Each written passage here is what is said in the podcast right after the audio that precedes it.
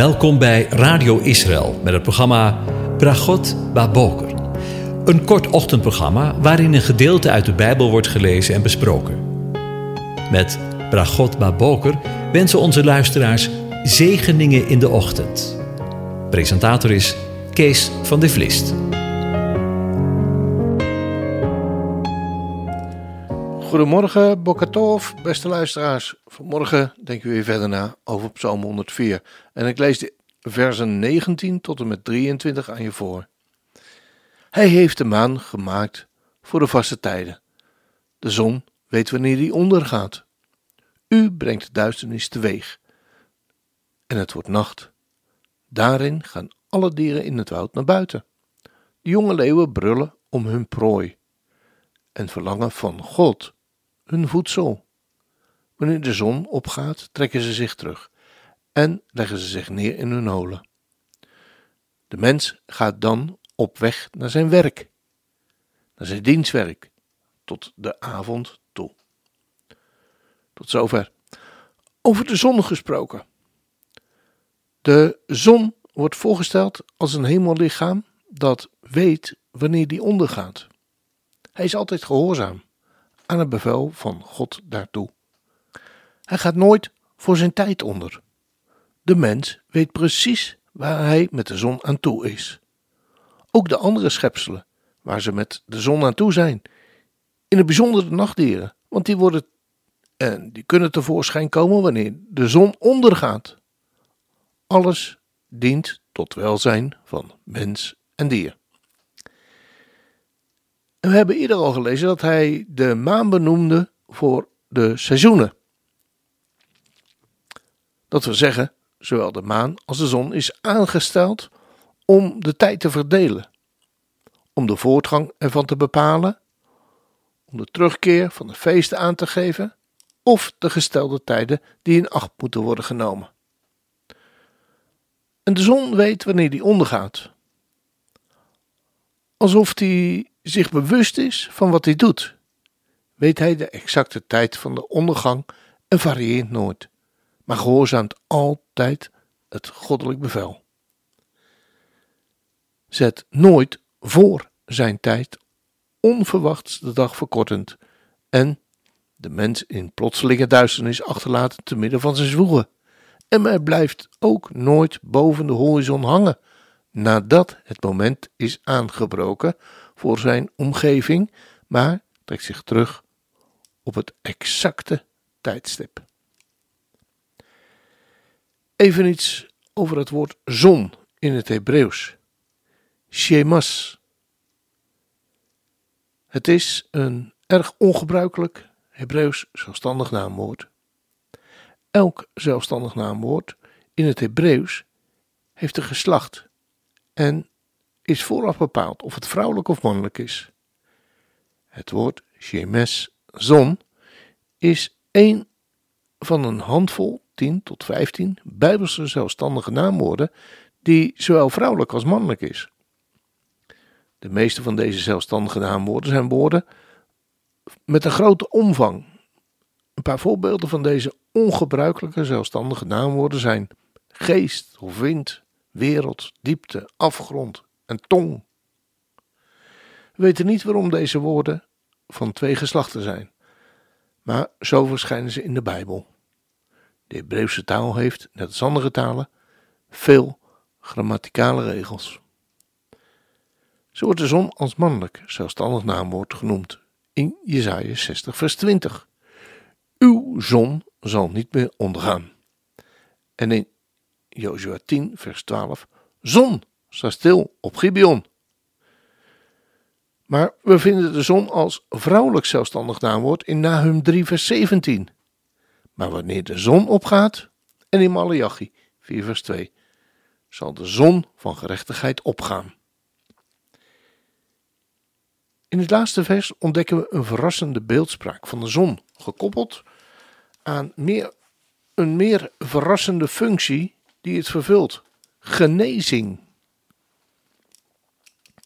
Maar voor u, die mijn naam vreest, zal de zon van gerechtigheid opgaan met genezing in zijn vleugels.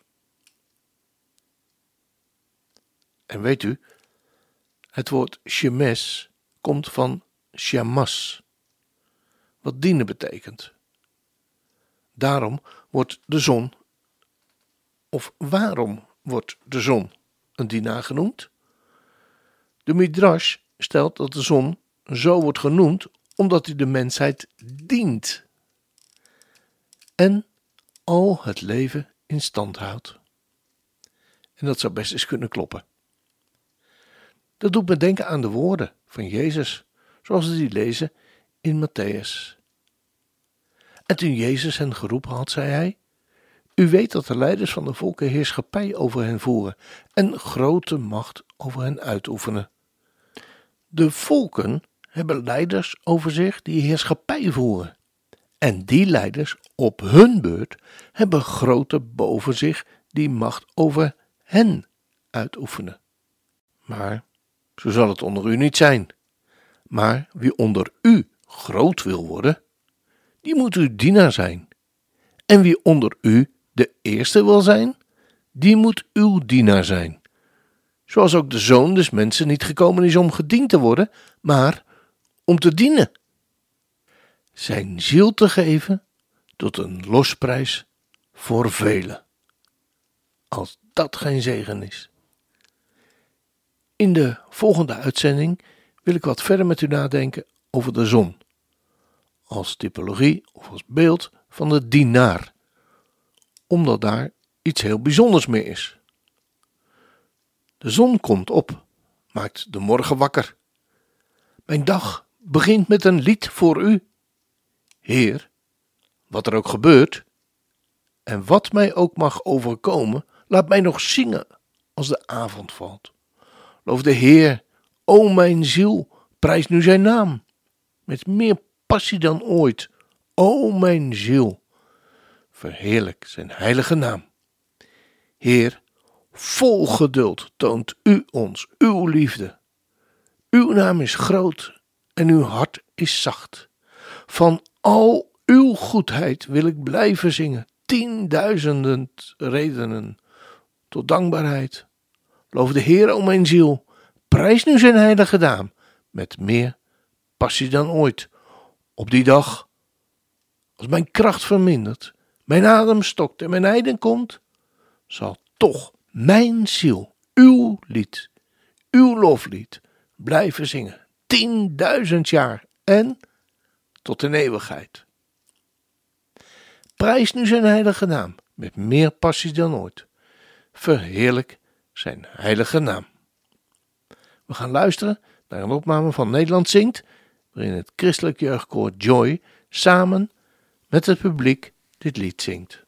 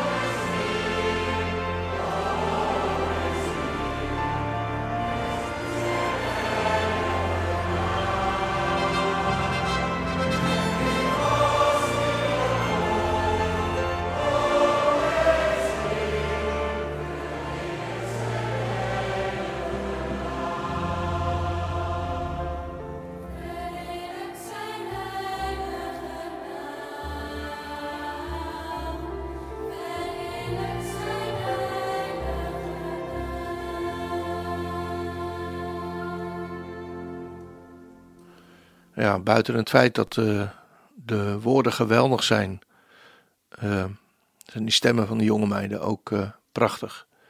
Mooi uitgevoerd. En je mag dus weten, in de studio heb ik hier mee gezongen. Dan rest ons, of rest mij eigenlijk niks anders meer dan u God zegen toe te wensen voor deze dag. De Heer zegent en hij behoedt u. De Heer doet zijn aangezicht over u lichten en is u genadig. De Heer verheft zijn aangezicht over u en geeft u zijn vrede, zijn shalom. Amen.